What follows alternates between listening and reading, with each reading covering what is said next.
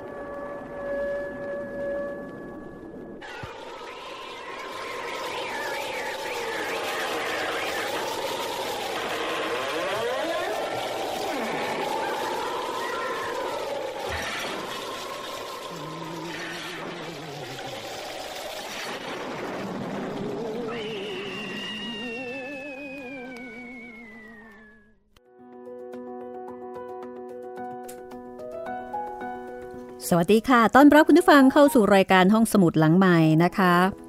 เปิดรายการด้วยเพลง ผี ขั้นเทพ เป็นเพลงจากซีรีส์เรื่องผีขั้นตำนานนะคะ ปอบผีฟ้า ก็เลือกมาสร้างบรรยากาศผีผีวอร์มอัพให้คุณอยู่ในอารมณ์นี้นะคะ จะได้ฟังสนุกยิ่งขึ้น ปอบผีฟ้าในเวอร์ชั่นแรกนะคะ คุณประภาสีสีคำพา เสียงร้องเหมาะมาก กับเพลงที่ออกแนวหลอนๆหวานๆแบบนี้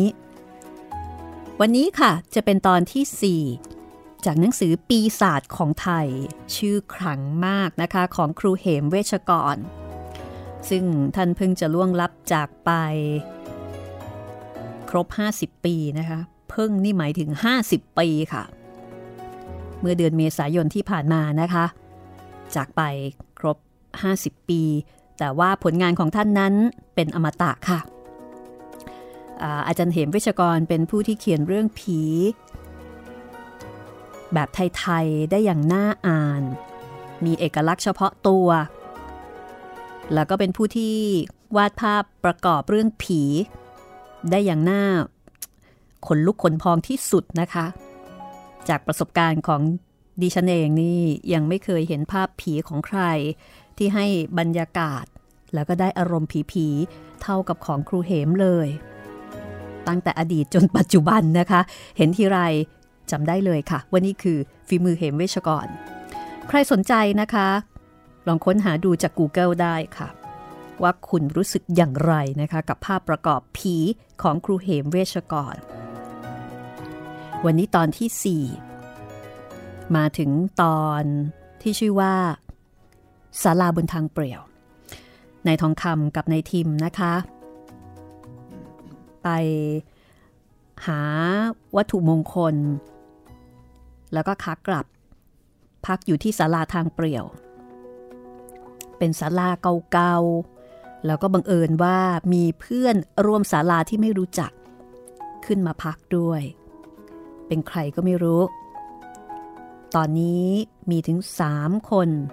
แต่ละคนก็ค่อยๆมา มาทีละคน ทีละคน ทีละคน และสามคนนั่นดันรู้จักกัน เล่นเอานายทองคำกับนายทิมถึงกับหวาดประแวงว่า เอ๊ะสามคนนี่นัดกันมาหรือเปล่า จะเป็นโจรขโมยที่นัดกันมา เพื่อที่จะปลดทรัพย์ คนที่มาใหม่หรือไม่ งานนี้นายทองคำกับนายทิมก็ใจคอไม่ดีล่ะค่ะ และสามคนนั่นก็ดูเหมือนว่าไม่สนใจนายทองคำกับนายทิมเลย คุยกันแบบสนุกสนานและเรื่องที่คุย ก็เป็นเรื่องเรื่องอะไร ยังไม่บอกดีกว่า ให้คุณรอฟังเองนะคะว่าสามคนนี้เนี่ยเขาคุยกันเรื่องอะไร คุยกันแบบเมามัน ไม่สนใจนายทิมและนายทองคำเอาซะเลย ติดตามได้เลยนะคะ กับปีศาจของไทย ตอนศาลาบนทางเปลี่ยว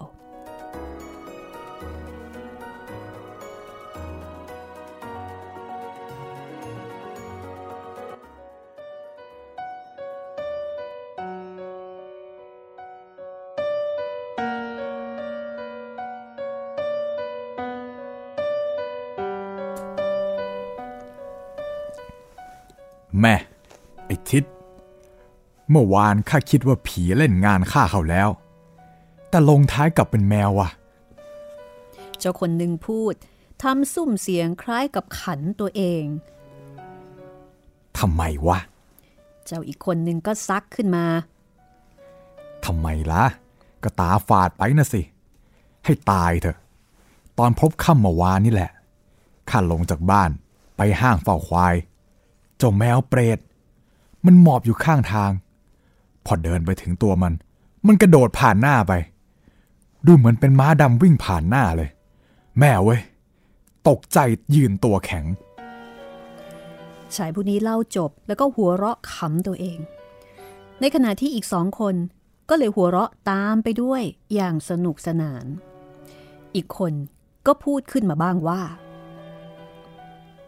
ข้าสิ ถึงจะถูกจังๆ ให้ตายสิ พูดแล้วยังขนลุก ผ่าสิ ถ้าไม่ใช่ข้าแล้วก็ จับไข้หัวโกนเลยว่ะ เจ้าคนที่นั่งพิงเสา ก็ถามว่า โดนจริง ๆ เลยเหรอ เออ จริงสิ จังหนับเลย ให้กูตายสิเอาเจ้านี่ก็สะบดกำกับรับรองคำไปเลย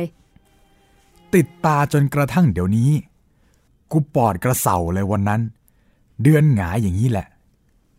วันนั้นนะ ไปธุระที่บ้านหัวตะพาน พบเกวียนผ่านมา เกวียนอะไรวะกลางคืน ไม่รู้สิ กูไม่เห็น มันจะบรรทุกอะไรในเกวียนมาเลย แต่กูไม่ได้เอาใจใส่หรอก จะขอมันโดยสารผ่านมาทางนี้เท่านั้นเองพอถามคนขับมัน มันก็บอกจะมาทางเดียวกัน เหมาะเลย ข้าเลยขอมันนั่งมาด้วย เว้ยเฮ้ย ไอคนขับ มันแต่งตัวพิลึกว่ะ หน้าร้อนอย่างนี้ มันดันห่มผ้าฝ้าย แล้วก็คลุมหัว พอพูดถึงตรงนี้ คนเล่าก็หยุดหัวเราะ กูจะเป็นลมแทนมันวะ เห็นมันคุมผ้า หรือว่ามันกำลังจับไข้ แต่ก็ไม่ใช่วะ เพราะเห็นคุยกันเสียงคนธรรมดาเนี่ยแหละ ไม่มีทีท่าว่าจะป่วยไข้เลย แต่เฮ้ย กูนั่งไปนั่งมา เกวียนผ่านหมู่บ้าน หมามันหอนกันเสียงหลง เจ้าคนเล่า หยุดเล่า แล้วก็ทำเสียงหมาหอนประกอบเรื่อง ทั้งๆทที่มันเป็นคน แต่มันทำเสียงหมาหอนได้เหมือนเหลือเกิน เสียงเยือกเย็นจับเข้าไปในซวง จนกระทั่งผมชักจะกลัวไปตามที่มันเล่าด้วย กูชักใจไม่ดีเว้ย มันพิสดารนักเชียวไอทิศหมามันวิ่งหอนตามเกวียนนะสิ กูขนลุกทั้งตัว พอเกวียนเราเลยบ้านมาแล้ว หมาก็หอนอยู่ไกลๆไล่ตามมา กูเนี่ยก็หลุดปากถามมันไปโดยไม่ตั้งใจ ว่าหมามันหอนทำไมกัน ตอนแรกไอ้คนขี้หนาวน่ะ มันก็นิ่งสักแป๊บหนึ่ง มันเลยพูดขึ้นมา หมามันเห็นผีถึงหอนรู้ไหม กูนี่สะดุ้งดูมัน นึกในใจว่า ผีท้องทุ่งหรือผีอะไรวะ เกวียนไม่มาทำไมมันไม่หอนปากกูอยู่ไม่สุข ถามออกไปอีก ผีที่ไหน ก็มีแต่เรานั่งเกวียนมา มันก็หอนตามนี่ ก็มันเห็นผีนะสิ กูชักเครื่องเว้ย พูดบ้าๆทั้งนั้นค่ำมืดกลางทุ่ง เวิงวาง ดันพูดเล่นขนองปาก จึงเตือนมันออกไปว่า อย่าพูดเล่นนะ เวิงวางใจไม่ดี พอกูพูดจบ มันหัวเราะคลายเยาะ กูเลยนิ่ง ถ้ามันเป็นมึงอย่างนี้นะ กูด่าไปแล้ว แต่นี่มันเป็นเจ้าของเกวียน เราอาศัยมาก็เลยต้องนิ่งไป ในใจก็เคืองอยู่ มันจะพูดเล่นพูดจริงก็ตาม ถ้ากูเป็นคน มันก็เป็นผีน่ะสิ เพราะทั้งเกวียนก็มีกันอยู่แค่สองคน ลงท้าย ไอ้เจ้าของเกวียนมันก็หัวเราะ เฮ้ย กูอยากเตะสเต็มประดา มันกวนเอาการ พอมันหยุดหัวเราะ มันก็พูดว่า ไม่เชื่อหรือว่าผี พอได้ยินอย่างนั้น ก็พูดไม่ถูกว่ากลัวหรือโกรธ ใจคอตึกตัก มันพูดขาดคำเท่านั้นแหละเว้ย ให้กูตายเดี๋ยวนี้เลย มันตัวสูงขึ้นผิดธรรมดา ให้กูตายจากไปวะมันเป็นผีจริง ๆแล้ว มันลงจากเกวียน พอยืนกับดิน ตัวสูงเท่าต้นตาล กูนี่ตัวแข็งเลย ไอ้เปรตนั่น มันไม่ได้ทำอะไรกู มันหันหลังเดินเข้าดงไม้ กูนี่ไม่ไหวละ โดดจากเกวียนได้ วิ่งเสียลมออกหู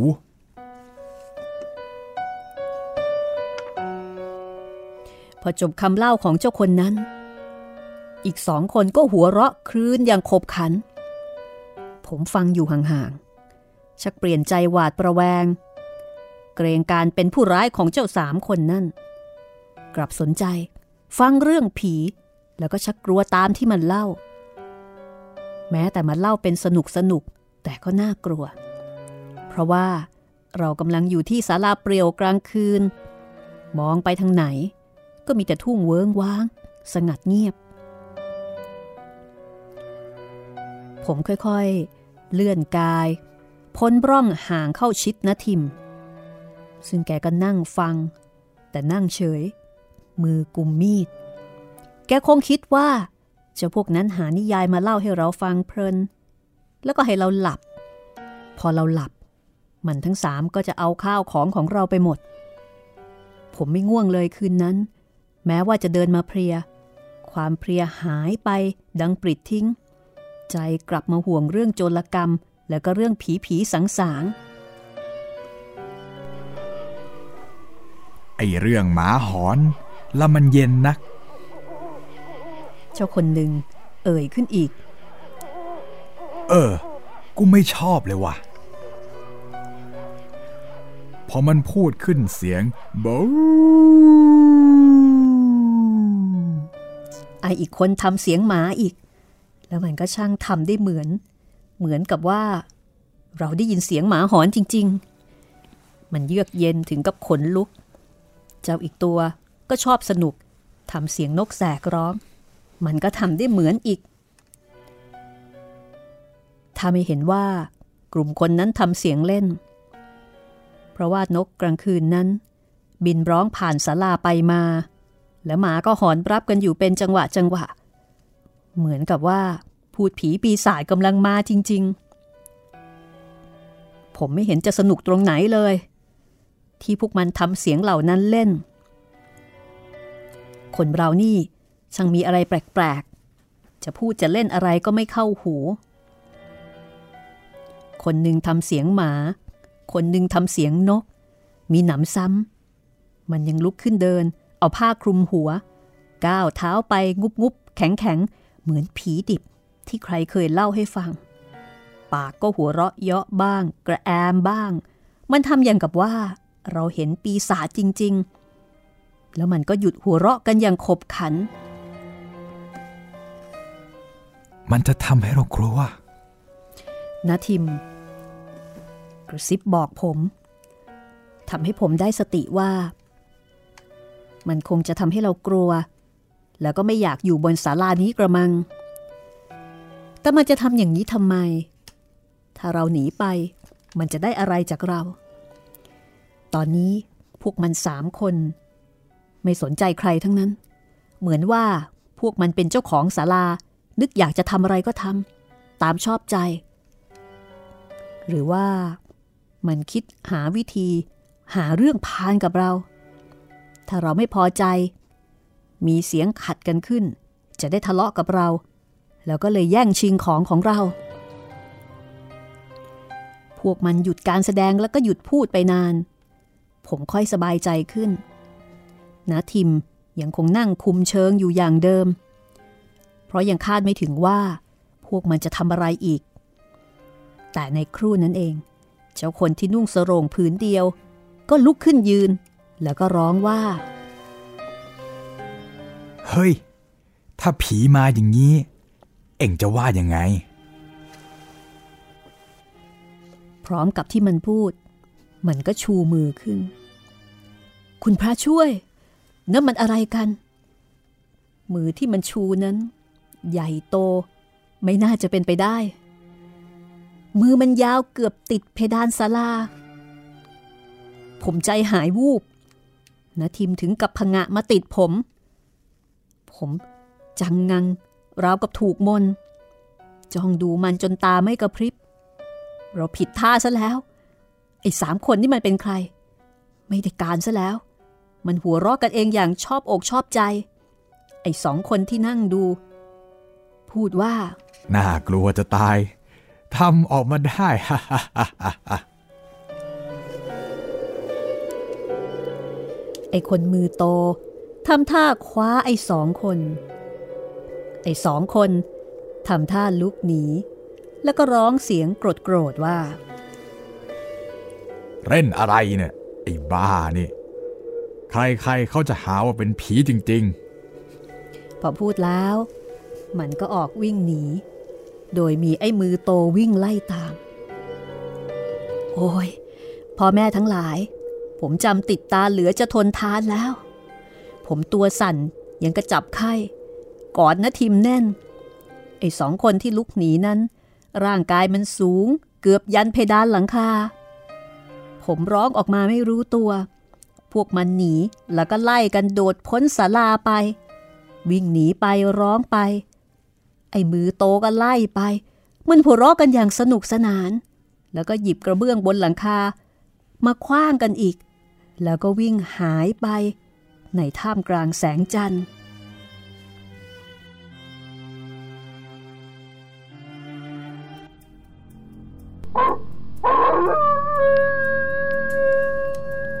นาทิม หยิบห่อของ แล้วก็ฉุดมือผมวิ่งลงบันไดศาลา พอถึงพื้นดิน ก็วิ่งกันเหยียดไปตามทางเกวียน ผมยึดชายเสื้อนาทิมไว้แน่น แล้วก็วิ่งตามไป แม้ว่านาทิมจะเป็นผู้ใหญ่กว่า แต่ผมก็วิ่งทัน วิ่งไปเหลียวหน้าและหลังไม่หยุดย่อน มาถึงริมน้ำตำบลหัวดุมได้เร็วเกินคาด พอไปถึงมีบ้านหนึ่งยังไม่นอน จุดไฟสว่างอยู่ ก็เลยได้เข้าไปอาศัยเขาเล่าเรื่องให้เขาฟัง ทั้งๆทที่ตัวสั่นเทา เจ้าของบ้าน รับเราเข้าอาศัย แล้วรีบปิดประตูบ้าน เพราะกลัวว่าผีจะตามไปที่บ้านเขาด้วย ผมกับนาทีมก็นอนไม่หลับ เจ้าของบ้านหาผ้าห่มให้ห่ม คิดจะคลุมโปง แต่ไม่ไหว มันร้อนเหลือเกิน ทนตาแข็งอยู่จนตลอดคืน เช้าขึ้นก็ร่ำลาเจ้าของบ้าน พร้อมขอบบุญขอบคุณเขาแล้วก็ลงเรือกลับบ้าน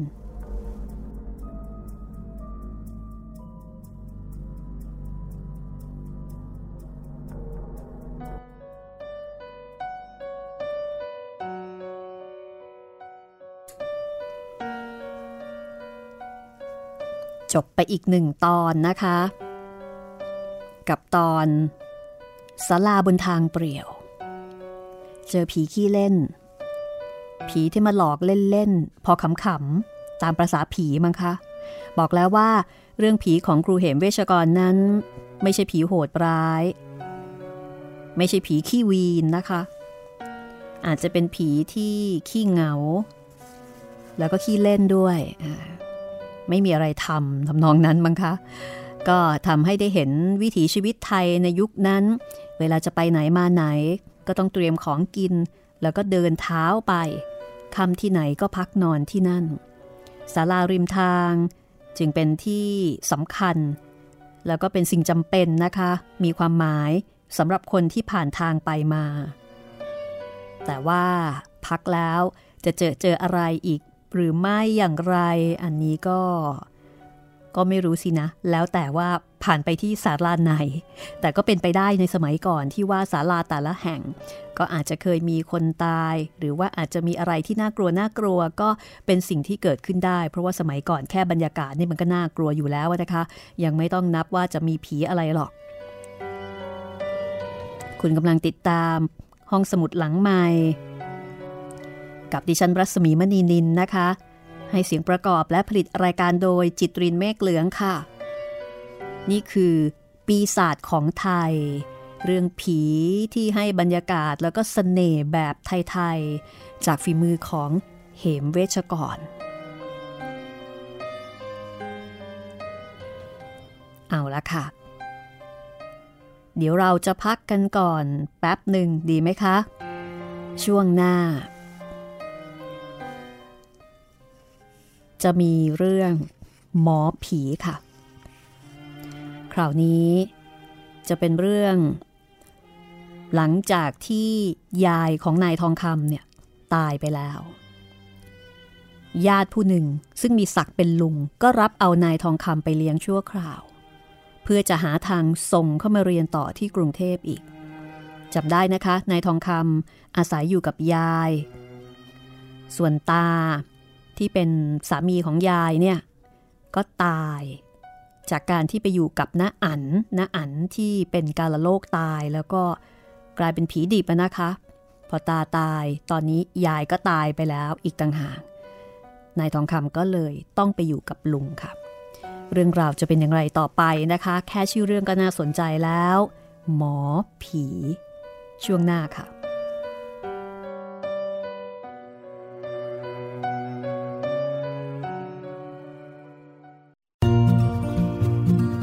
ห้องสมุดหลังใหม่ โดยรัศมีมณีนิน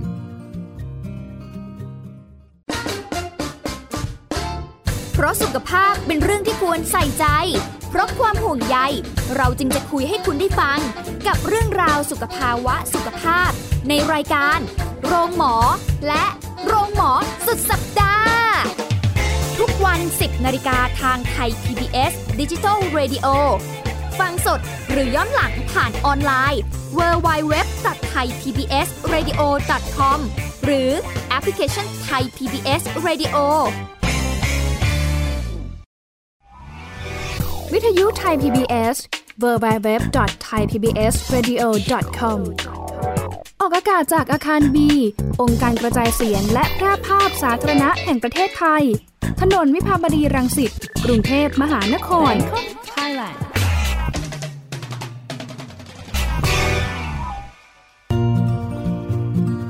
ห้องสมุดหลังใหม่ โดยรัศมีมณีนิน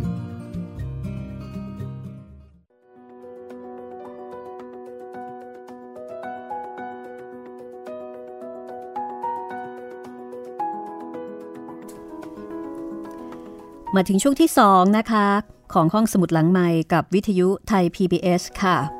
หวังว่าใครที่เป็นสายผี คงจะถูกอกถูกใจกับเรื่องปีศาจของไทย เป็นการประกาศสักดาผีไทย กับสื่อเสียงนะคะ ที่ชวนให้เกิดจินตนาการ ใครบันเจิดมากก็กลัวมากนะคะ ว่ากันไปตามจินตนาการบันเจิดของแต่ละคนก็แล้วกัน นี่คืองานเขียนของนักเขียนเรื่องผีชั้นครู ที่ล่วงลับไป 50 ปี ครบปีนี้พอดีนะคะ เหมไวชกรค่ะ เรื่องต่อไปมาฟังเรื่องหมอผี ซึ่งหมอผีนี้เป็นอีกตอนหนึ่งที่ยายของนายทองคำได้ตายจากไป ญาติ ซึ่งมีศักดิ์เป็นลุง รับนายทองคำไปเลี้ยงชั่วคราว เพื่อจะหาทางส่งเข้ามาเรียนต่อที่กรุงเทพ ชีวิตของนายทองคำในขณะนั้นก็คงจะเคว้งคว้าง พอสมควรทีเดียวนะคะ เพราะว่าเคยอยู่กับยายที่ต่างจังหวัด ชีวิตของเขาจะเป็นอย่างไร แล้วก็จะเจอผีอะไรอีก เราติดตามดูชีวิตของนายทองนายทองคำต่อไปได้เลยนะคะ กับเรื่องหมอผีค่ะ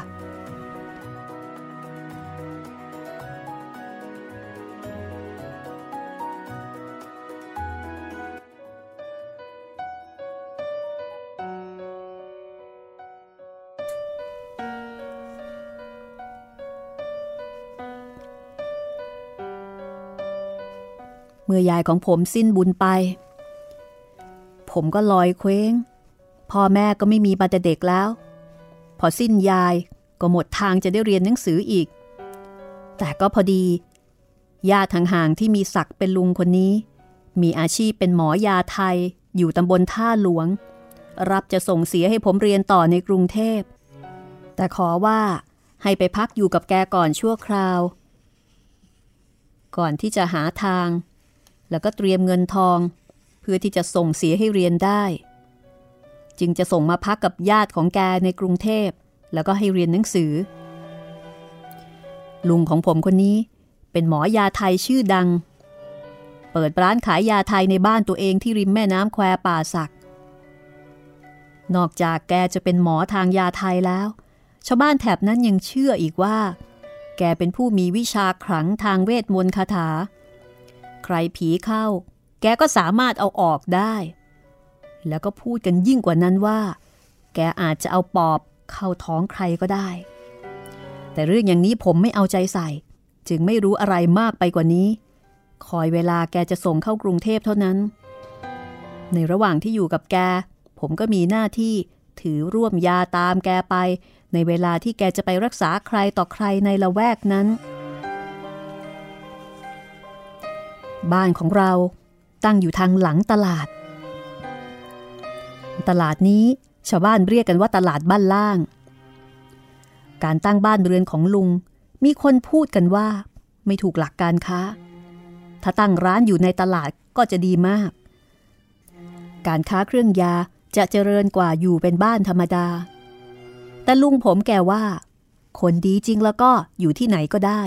ต้องมีคนไปหาให้รักษาเอง มาซื้อยาเอง แกคิดแบบนี้แกก็เลยตั้งห้างขายยานอกทะเบียนอยู่หลังตลาด ในห้างขายยาของลุงมีด้วยกันสี่ชีวิต คือหนึ่งลุง เป็นตัวนายแพทย์สองคือผมเป็นผู้ช่วยแพทย์ทุกๆหน้าที่สามพี่อ่อน ลูกสาวของลุง เป็นเจ้าหน้าที่ดูแลกิจการแผนกอาหารและเก็บกวาด 4. ไอดอก มีหน้าที่เฝ้าดูแลเห่าหอนพวกศัตรู และมิใช่ศัตรู ที่จะย่างเหยียบเข้ามาในเขตห่วงห้ามยามค่ำคืน ตัวบ้านของเราเป็นฝาขัดแตก หลังคามุงจาก ตามความนิยมของชนบทสมัยนั้น ภายในเต็มไปด้วยเครื่องยาสมุนไพรร้อยแปดในห้องนอนของลุงก็เต็มไปด้วยสัพพวัตถุต่างๆ เช่น เครื่องรางทุกชนิด ตะกรุดต่างๆขนาด ผ้ายัน ผ้าธง แขวนไว้ตามฝาห้อง พื้นห้องมีโต๊ะบูชาทั้งพระและฤาษีทั้งโต๊ะวางเล่มสมุดคอย ตำรายา ตำราสเสน่ห์ตำราเรื่องแก้ผีผีสังสางเต็มไปหมด แทบว่าจะไม่มีทางเดินเอาเลยเชียว เวลาจะเข้าไปนอนแต่ละที ตัวแกเองจะค่อยๆ สอดเท้าเดินทำไมอย่างนั้นก็น่ากลัวว่าจะเหยียบอะไรแตกหักหมด ส่วนตัวผมนอนในห้องเครื่องยา มีหิ้งติดฝาทุกด้าน และในหิ้งก็เต็มไปด้วยรากไม้สมุนไพรร้อยแปดแถมกระบุง กระบาย ใส่อีกวางไว้ตามพื้นห้อง ความรกเรื้อเป็นที่สองของห้องลุง ส่วนพี่อ่อนนอนห้องถัดไป ห้องแกไม่รกกรุงรังเหมือนคนอื่น แม้แต่จะเป็นห้องแคบๆเรื่องบริเวณของไอ้ดอก ไม่ต้องพูดถึง กว้างกว่าใคร ๆในบ้าน เพราะว่าไอ้ดอกนอนที่ใต้ถุน จะมีกระบุงตะกร้าอยู่บ้าง ในที่ยกพื้นแต่ก็ไม่ได้มากมายนะัก นอกนั้นจะมีที่เหยียดแข้งเหยียดขาได้ทั่วไปในบริเวณรั้วบ้าน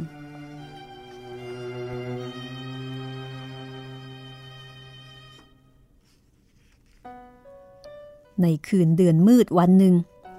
เป็นเวลาที่ตลาดบ้านล่างของตำบลท่าหลวง อยู่ในความเงียบสงัด ทุกบ้านทุกช่องดับไฟนอนกันหมดแล้ว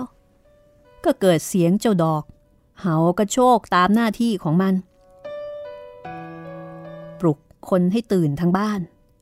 ผมเงี่ยหูฟังนิ่งอยู่ในมุง้ง มีเสียงคนตะโกนร้องเรียกลุง แสงเสียงไอ้ดอกขึ้นมาว่า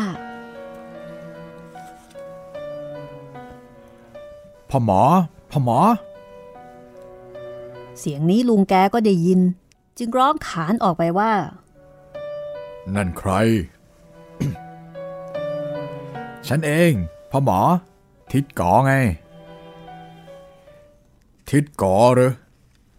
ใช่ฉันเอง อ๋อ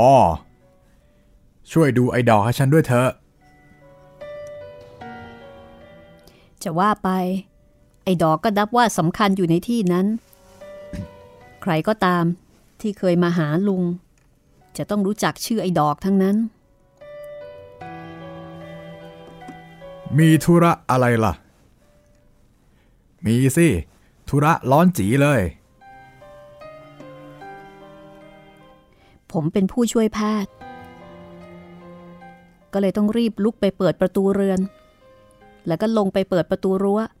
รับแขกผู้มีนามว่าทิดกอขึ้นมาบนบ้าน ทิดกอคนนี้เป็นชายหนวดดก นุ่งผ้าพื้นลอยชาย มีผ้าคาดพุง ไม่ได้ใส่เสื้อตามความนิยมของบ้านนั้น ลุงจุดตะเกียง โดยมีทิดกอนั่งพับเพียบอยู่ ใครเป็นอะไรล่ะ อียิ่งไง มันผีเข้าอะ แม่ ช่วยกันแก้ไขมาตั้งแต่หัวค่ำแล้วก็ไม่สำเร็จ เอ ได้ความไหม ว่าผีใคร พวกลาวข้างบ้านผมเข้ามาช่วย ก็ได้ความว่าทิดก่อพูดมาถึงตรงนี้ก็หยุดพูด เหมือนกับจะกลัวอะไรบางอย่าง แววตาวาว ขยับตัวเข้าใกล้ลุง แล้วก็พูดเบาๆเกือบกระซิบว่า คือมันอย่างนี้นางยิ่งมันถูกของ แล้วของเนี่ยก็เป็นของของฉันเองที่ไปเอามาจากหมอลาวที่ปากเพียว หมอลาวให้ฉันมา ฉันไม่เคยแกะห่อผ้าดูเลย ว่าในห่อมีอะไรบ้าง เป็นแต่เขาบอกกันว่า กันผีดีนัก ฉันก็เอาไว้บนหิ้งพระ แต่เอ๊อีตอนนี้มันเล่นงานนางยิ่งเขาสิ พูดจบแล้ว ก็ยังคงนิ่ง มองตาลุงอยู่เหมือนกับจะคอยความเห็น ก็แล้วทำไมไม่เอาออกไปให้เสียพ้นพ้นๆเล่าทำไม่ได้นะสิพ่อหมอ พอหยิบของนั่นนางยิ่งก็ยิ่งร้อง ดังใครเอาหอกแทงนะเออ ชอบกล ก็เมื่อฉันมาเนี่ยแหละ พวกลาวที่เขามาช่วยเรา เขาก็จะเอาของนั่นออกไป แต่พอหยิบเข้าให้เท่านั้นแหละ อีกามันมาจากไหนไม่รู้ บินเข้ามาเกาะขอบหิ้งพระ แล้วก็ร้องเสียงลั่นไปหมดเลย พูดแล้วทิดก่อก็ลุกขึ้นนั่งยองๆกกอดอกห่อตัว เหมือนกับจะหนาวสัน่น สังเกตว่าตามตัวแกมีขนลุกเกลียวเลยทีเดียว อืม ลุงร้องในลำคอแล้วก็พยักหน้าเห็นด้วยในเหตุที่รับฟัง ทิดก๋อก็เลยพูดต่อไปว่า ช่วยสักทีเถอะ ฉันไม่เห็นใครแล้ว หมดปัญญาจริง ๆพ่อหมอเอ้ย ลุงยังไม่ตอบว่า จะช่วยหรือไม่ช่วย ผมนั้นไม่อยากให้ลุงรับปากเลย เพราะถ้าลุงรับปาก ลุงเป็นนายแพทย์ ผมคือผู้ช่วยแพทย์ ผมก็จะต้องไปอีกในยามค่ำคืน และครั้งนี้ก็ไม่ใช่โรคธรรมดา แต่กลายเป็นเรื่องผี เรื่องผีกับผมนี่ ช่างน่าเอื้อมระอาเป็นที่สุด จับไข้หัวโกรนมาแล้วก็บ่อยครั้ง ในครั้งนี้ จริงอยู่ที่ไม่ใช่การตาย หรือเกี่ยวกับศพแต่อย่างใด แต่ไอ้ที่ทิดก่อนเล่าให้ฟังนั้น มันก็น่าหวาดเสียวสยงอยู่ไม่ใช่น้อย แต่ผมจะทุกข์ใจไปยังไงก็ช่วยอะไรไม่ได้อยู่ดี ราะว่าลุงออกปากแล้วว่าจะช่วยทิดก่อ เอาลองดูสักตั้ง แต่มันก็แปลกๆอยู่ ฉันเพิ่งจะเคยได้ยินเรื่องเนี่ยแหละ ครั้นแล้ว เราทั้งสามก็ออกจากบ้าน ในยามนั้นเอง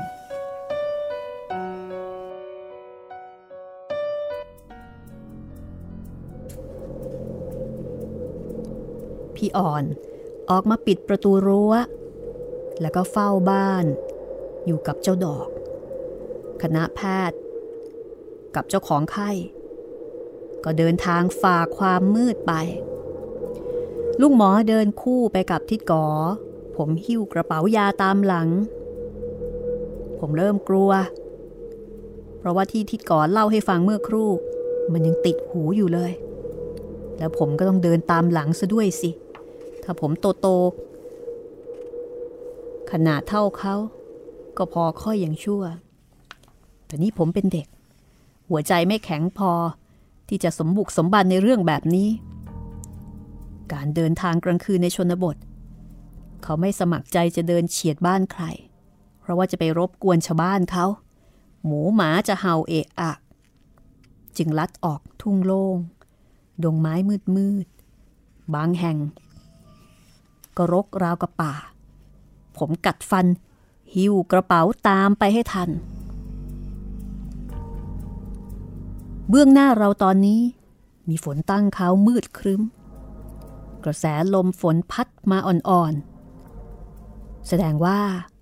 ฝนเริ่มจะมาหาเราแล้ว หากแต่ยังอยู่ไกลสักหน่อย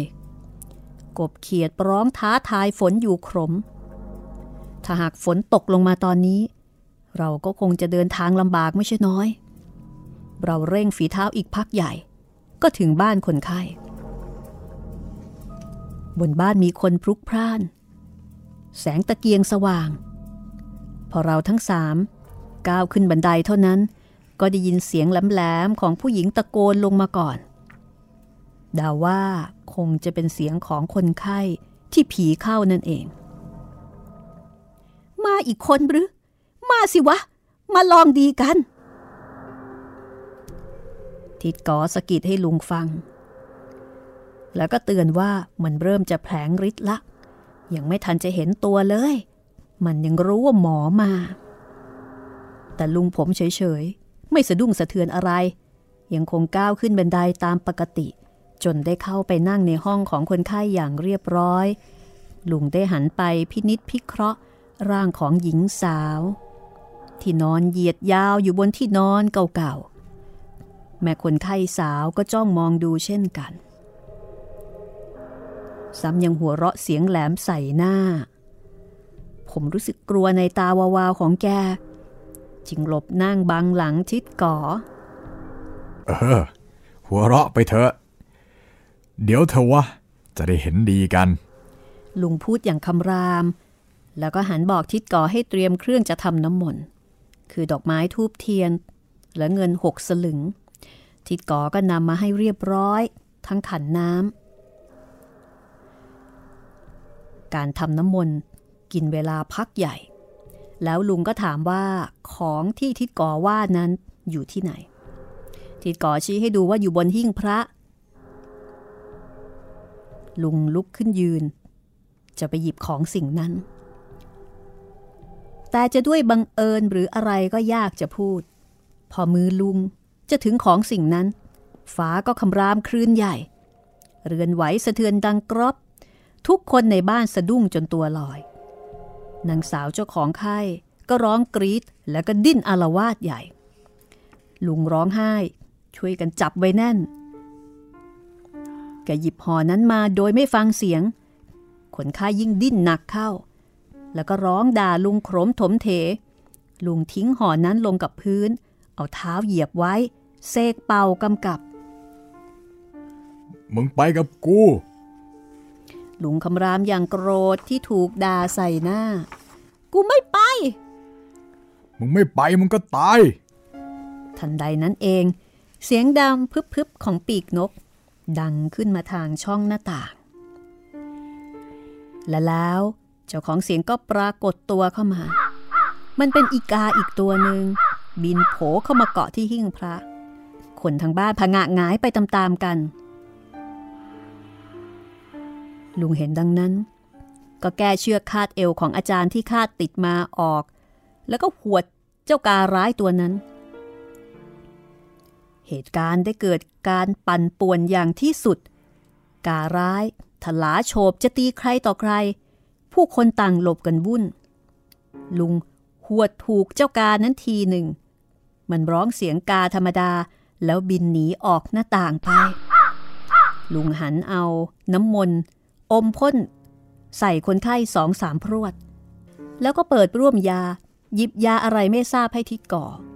สั่งว่าให้กินตามกำหนด แล้วก็พลุนพลันช่วยห่อผ้าขาวมาหาเวนนั้นมาถือไว้ บอกลาเจ้าของบ้านอย่างด่วน ไปเว้ยไอ้คๆกว่าผมจะปิดร่วมยาเรียบร้อย ลุงก็ก้าวลงจากบันไดเรือนแล้ว ผมเองก็รีบเพ่นตาม เพราะว่าแกเดินห่างไปมากมาย มาทันกันที่รั้วบ้าน แล้วแกก็เดินต่อไปอย่างเร็วตามนิสัย อันนี้จ่าเอ้ย นี่ผมต้องมาเดินกลางทุ่งมืดกับลุงแต่เพียงสองคนอีกแล้วหรือนี่ แล้วก็เดินหลังด้วย แกเดินเร็วอย่างไม่ห่วงผมเลย ผมต้องวิ่งตามอยู่บ่อยๆ ความหวาดกลัว เข้ามาประดังหัวใจ ถ้าไอกาตัวร้ายมันตามมา หรือใครที่ไม่ใช่กา แต่เป็นพวกเดียวกัน มันเดินอยู่ข้างหลังผมผมตายเลย ที่มือลุง คือไอห่อผ้าขาวนั่น ข้างหลังมันจะมีอะไรมาอีก ผมเร่งฝีเท้าจีแต่ก็ไม่ค่อยทันลุง ดูเหมือนขาจะหมดแรง การเดินเหลียวหน้าเหลียวหลัง ก็ทำให้ช้าลงอีก อากาศมืดมิด เมฆฝนดำมาเมื่อม ฟ้าคำรามหึ่มหึมนานๆก็แลบแปรปราบ ส่องแสงสว่างให้เห็นอะไรต่ออะไรชั่วแวบ ในขณะที่ใจกำลังฟอ ก็มีเสียงคึกคึกอู้อู้ของพายุฝน ตามหลังมา เสียงต้นไม้ชายทุ่งดังสู้ซ่าเกลียวกราว ผมใจคอไม่อยู่กับเนื้อกับตัว ตะโกนเรียกลุงเสียงกระเสาขอให้แกคอยด้วย แต่แกกลับตอบว่าำก็ตามมาสิวะ เป็นคำตอบที่ ไม่ได้ให้ความอบอุ่นแม้แต่นิดเดียว ผมวิ่งตาม เจ้ากระเป๋ายานั้น พอหิ้วไกลๆ มันก็ชักจะหนัก ผมร้องไห้ แล้วก็วิ่งตามอย่างไม่ลดละ จนเข้าเขตบ้าน ฝนก็หยาดเม็ดลงมาพอดี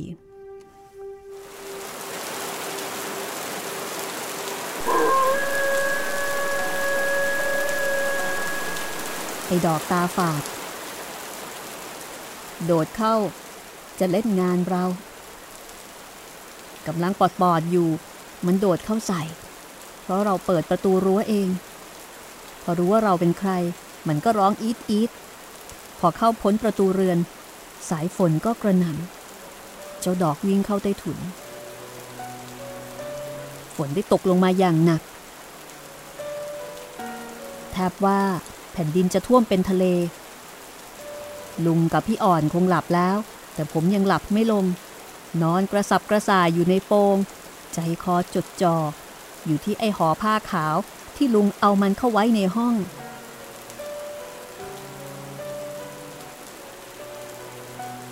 ในราวชั่วโมงกว่าๆฝนจึงขาดเม็ด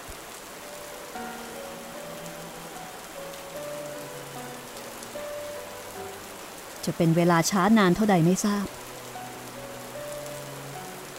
ในขณะที่ผมรู้สึกว่ากำลังจะเคลิ้มเคลิ้มไป เกิดมีเสียงหนึ่งดังขึ้น เป็นเสียงใคร เรียกลุงอย่างแหบเครือ เสียงนั้นอยู่ด้านนอกชานนอกตัวเรือนออกไป เสียงนั้นไม่ดังมากนัก แต่เป็นเสียงที่ฟังได้ชัดเจน พ่อหมอ พ่อหมอ ผมใจหาย ไม่ขานแทนลุงอย่างที่เคยทำแล้วก็รู้สึกกลัวที่จะไปเปิดประตู ดึกจนเท่าไหร่เท่าไหร่แล้วยังจะมาตามหมออีก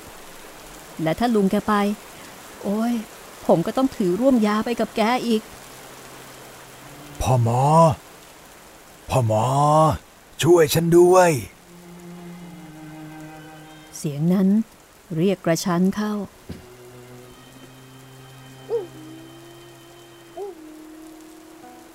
ลุงก็ เดินไปเปิดประตูเอง ผมนึกในใจว่านี่ใคร จึงลอดปากไอ้ดอก ขึ้นมาถึงข้างบนได้ เอ๊ะ หรือว่า ความคิดหนึ่งเกิดขึ้น ก็ใครล่ะ จะลอดตาไอ้ดอกขึ้นมาได้ มันต้องเป็น มันต้องเป็น โอ้ย นึกได้เท่านี้ก็หนาวเลย ผมขดตัวอยู่ในโปงนิ่งเงียบ พ่อหมอ เสียงนั้นยังคงเรียกอีก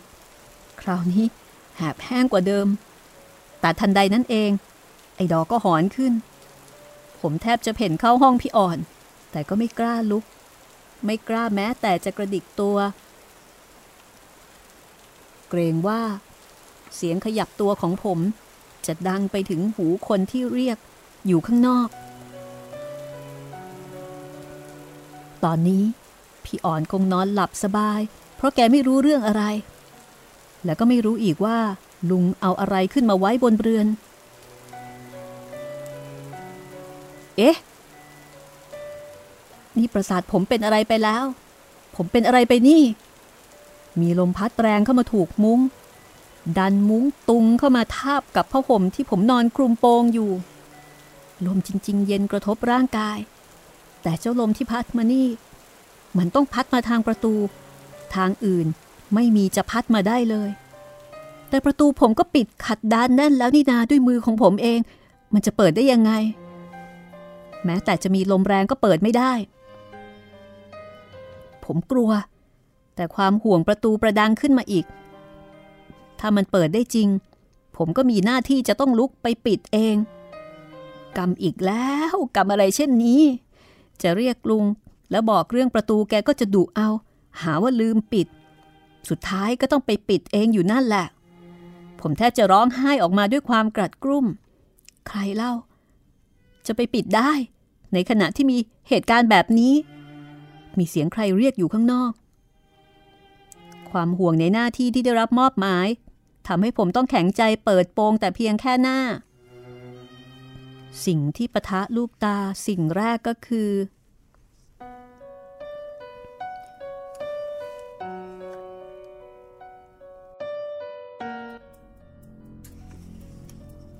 มุ้งของผม ถูกลม พัดตลบเปิดโล่ง และสิ่งที่สองก็คือ ประตูเรือนเปิดจริง ๆ อย่างที่คิดเอาไว้ ผมมองฝ่าความมืดออกไป ประตูนั่นโล่ง เห็นอากาศข้างนอก ขาวสลัว โอ้ย เจ้าพระคุณทำไมเป็นอย่างนี้ ผมไม่ลืมหน้าที่ ผมปิดแล้ว ปิดจริง ๆ กับมือ ผมจำได้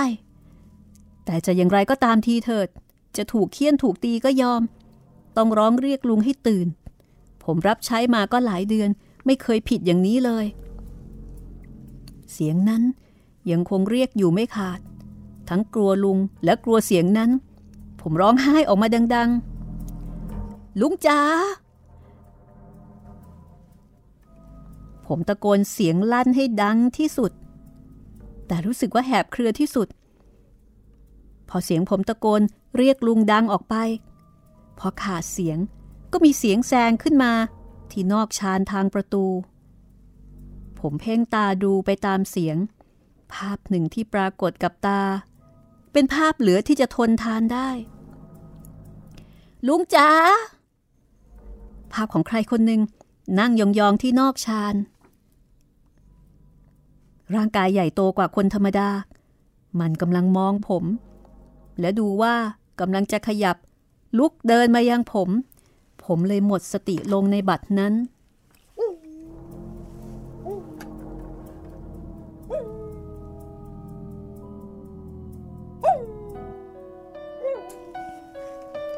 เหตุการณ์ต่อไป ผมไม่รู้อะไร มารู้สึกตัวตอนหนึ่ง แสงแดดจ้าแล้ว ผมนอนอยู่ พี่อ่อนนั่งอยู่ใกล้ ๆ ผม ผมถามหาลุง ได้รับตอบว่าไปธุระ พี่อ่อนเล่าว่า แกกำลังหลับ ได้ยินเสียงผมร้องสุดเสียง แกเกิดกลัวก็นอนตัวแข็ง จนลุงตะโกนเรียก และจุดไฟ ก็เห็นลุงกำลังประคองผมอยู่ พี่อ่อนไม่รู้ว่าเกิดอะไรขึ้น ลุงก็ไม่พูดอะไร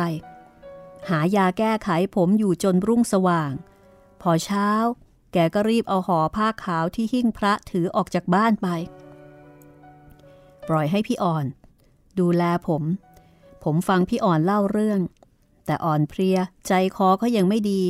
จึงไม่ได้เล่าเรื่องตอนกลางคืนที่พบเห็นให้แกฟัง ปล่อยเป็นความลับไปเลย กว่าใจจะแข็งพอจึงจะเล่าให้พี่อ่อนและลุงฟังได้